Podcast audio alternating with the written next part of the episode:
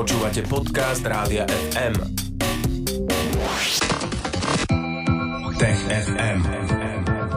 Budúcnosť je dnes. Tak ako každý štvrtok aj dnes dorazil do štúdia Rádia FM Tomáš Prokopčak z Osme. Vítame ťa Tomáš, ahoj. Ahoj.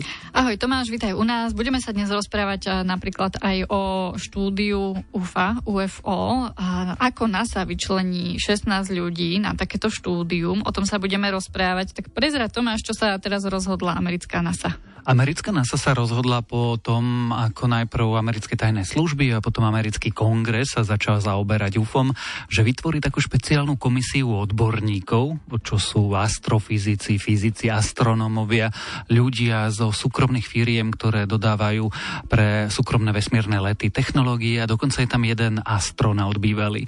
Tak vytvorí takúto komisiu a táto komisia by mala vlastne zaoberať sa týmto fenoménom, podchytiť jeho vedeckú vedeckú podstatu a pripraviť akýsi plán do budúcnosti. A prečo, Tomáš, sa toto deje?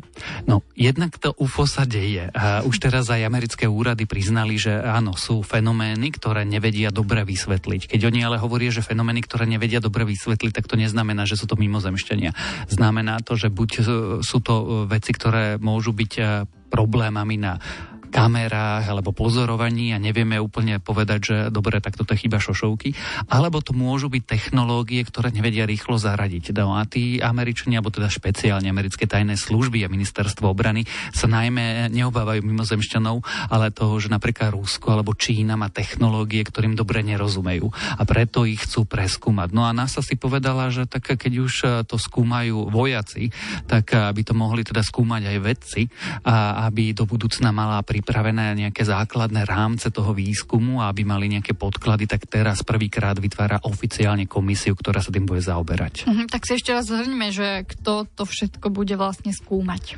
Budú to ľudia, ktorí sú aj z prestížnych všelijakých e, univerzít, alebo ktorí e, sú šéfovia takých e, združení všetkých astronomických, po slovensky by to bolo asi fakult, alebo teda katedier, ktoré sa zaoberajú astronómiou na amerických univerzitách, ale sú to aj ľudia, ktorí dodávajú komponenty komponenty pre vesmírny výskum alebo pre vesmírne rakety.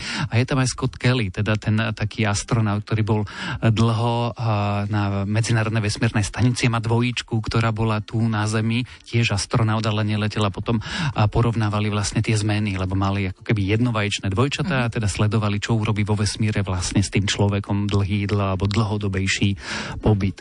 A je to taký ten známy človek, ktorý, a možno ste videli tie virálne videá, že na gitare hral vo vesmíre, tak to je Scott Kelly, mm-hmm. taký ten známy astronaut. No a títo ľudia budú prechádzať stovky a stovky dokumentov. A napríklad tie tajné služby americké hovoria až o 140 prípadoch, kde nemajú vysvetlenie. No a budú chystať nejaké vysvetlenie, alebo teda aspoň návod pre niekoho, kto v budúcnosti to vysvetlenie prinesie, tak toto je ich úloha, urobiť základy. Uh-huh. Prezrad nám, aký je kontext a čo s tým vlastne majú americké tajné služby a kongres?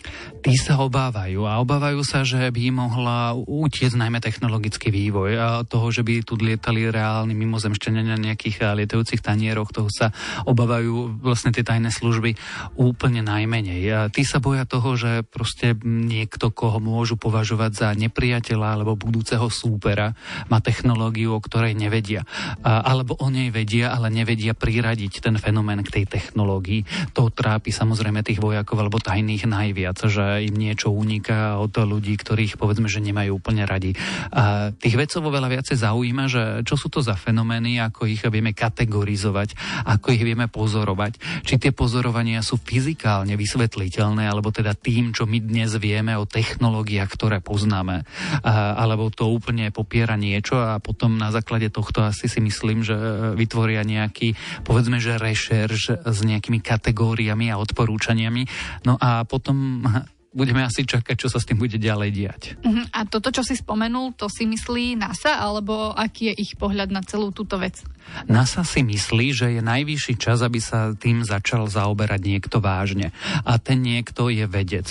A ak je to vedec, ktorý sa zaoberá fyzikou, astrofyzikou, astronómiou, vesmírnymi technológiami, tak si NASA myslí, že ona je tá kvalifikovaná. Napokon asi aj je, kto iný by bol kvalifikovanejší, kto má viac inžinierov na vesmírny výskum, kto spolupracuje lepšie s univerzitami a podobne.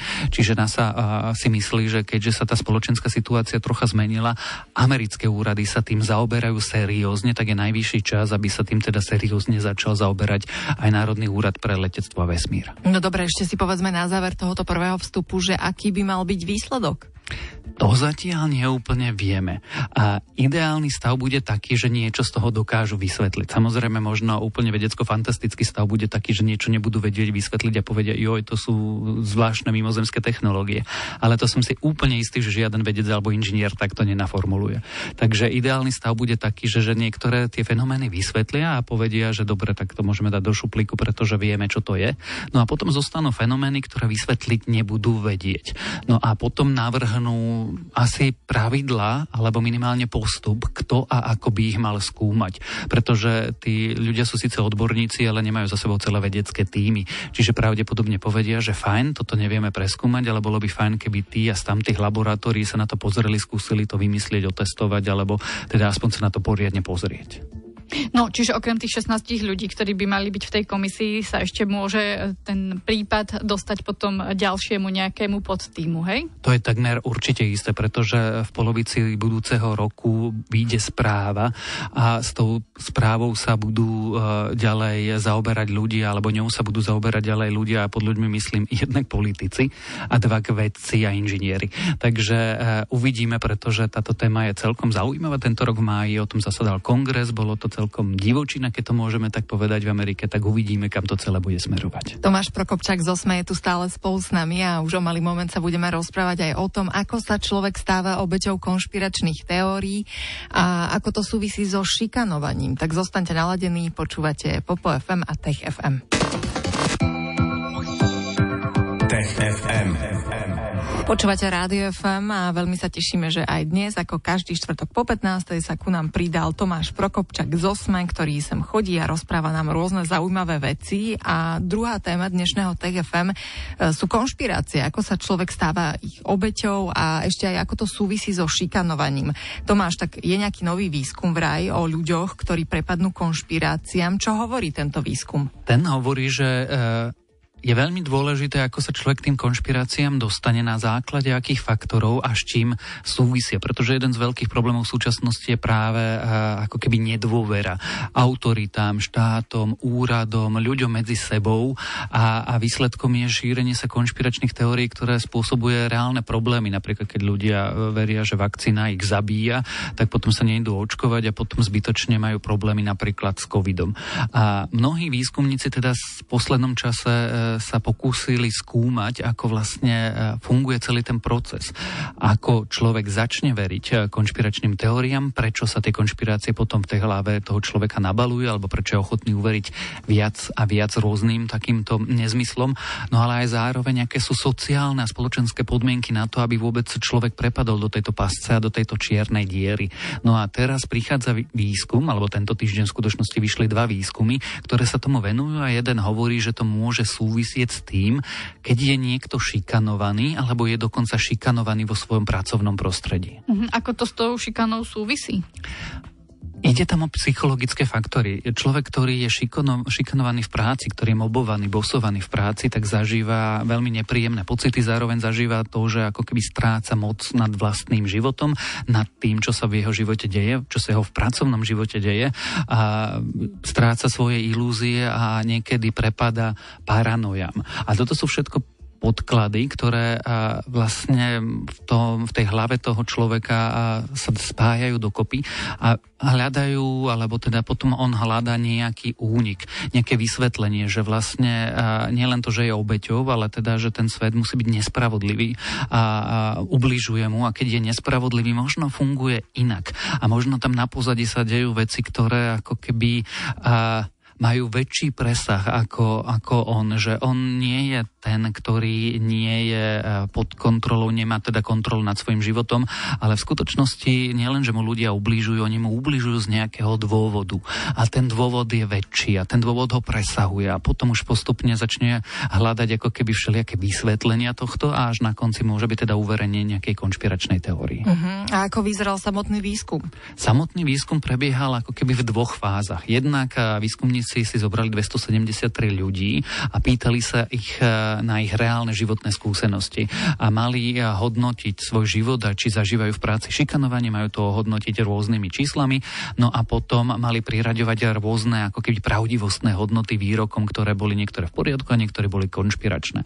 Potom výskumníci po nejakom čase, zhruba po pol roku, zopakovali tento výskum, no a znovu to nechali sledovať, ako ľudia reagujú na tie jednotlivé vyhlásenia. A potom sledovali zároveň to, to ich pracovné prostredie, že ako ho hodnotia. A ukázalo sa, že existuje jasná korelácia medzi tým, keď ľudia svoje pracovné prostredie považovali za šikanózne a tým, keď veria alebo začínajú veriť konšpiračným teóriám. No a potom to veci ešte chceli overiť druhým výskumom, zobrali 200, zhruba 200 ľudí, no a, a hovorili im, alebo teda hovorili im, aby si predstavili rôzne druhy pracovných prostredí, príjemné aj nepríjemné, také, kde si rád a také, kde ťa šikanujú a potom znovu e, sledovali to, ako veria rôznym výrokom vrátane konšpiračných. No a znovu sa ukázala korelácia medzi tým, keď ľudia považujú svoje pracovné prostredie za šikanózne a tým, keď e, veria rôznym, no povedzme, že nezmyslom. Uh-huh. A čo hovorí iný výskum o tom, ako sa na seba tie konšpirácie nabaľujú? Ten hovorí zase to, že v skutočnosti e, to funguje tak, že človek potrebuje niečo ako gateway, teda vstup do toho sveta konšpirácií. A ako náhle uverí prvej konšpirácii, tak potom je oveľa, oveľa náchylnejší uveriť aj ďalším. V tomto prípade veci skúmali presne, ako to súvisí s covidom počas pandémie. Chceli vedieť, že kam sa dostávajú ľudia, ktorí e, uveria tomu, že vlastne žiadna pandémia neexistuje, že to je všetko hoax a všetko je to vymyslené. A ten výskum prebiehal ešte v júni v roku 2020, čiže ešte tí ľudia nevedeli, aké hrozné dôsledky bude mať pandémia. No a potom znovu po nejakom čase e, skúmali alebo znovu sa pýtali e, tých ľudí, ktorých zaradili do tohto, povedzme, že experimentu a zistili, že ak ľudia vykazovali na začiatku pred tým časom to, že veria niektorej z konšpiračných teórií, napríklad o tom, že pandémia neexistuje, tak za ten čas, ako prebiehal ten experiment, keď znovu sa ich dopytovali, tak sa ukázalo, že časom uverili aj ďalším konšpiračným teóriám, ktorým predtým neverili. Teda v skutočnosti, že vlastne to funguje ako snehová gula, že sa nabalujú na človeka tie veci, pretože postupne sa hĺbšie a hĺbšie ponára do toho konšpiračného sveta a čoraz viac a čoraz rôznejším, často aj protichodným a protirečiacim si konšpiračným teóriám je schopný uveriť. Prezrad Tomáš na záver, na čo je takéto skúmanie vôbec užitočné? My už dnes totiž to vieme, že konšpiračné teórie e, so sebou nesú rozvrat spoločnosti a spoločenského zriadenia. Jednoducho ľudia, ktorí veria konšpiráciám, zároveň neveria úradom, neveria demokracii, pravidlám spoločného nažívania. No ale keď e, bude takýchto ľudí veľa, alebo dostatočne veľa, tak to budeme mať za chvíľu rozvrat. To napokon pozorujeme aj vo svete okolo nás, že dôvera v inštitúcie sa prepadáva, dôvera v procesy demokratické sa prepadávajú, no len keď nebudeme dôverovať a rešpektovať pravidlá, tak potom bude veľmi ťažké spoločne žiť. Mhm, takže m, toto je dôkaz o tom, že takéto skúmanie má význam. Ja som rada, že sme sa dnes v TFM rozprávali aj o tejto téme, že Tomáš Prokopčak z OSME ju priniesol a aj o týždeň Tomáš príde k nám a porozpráva o dvoch zaujímavých témach. Áno, dnes to bolo mimoriadne zaujímavé, tak ti ďakujeme Tomáš a želáme pekný zvyšok dňa. Aj vám, ahoj.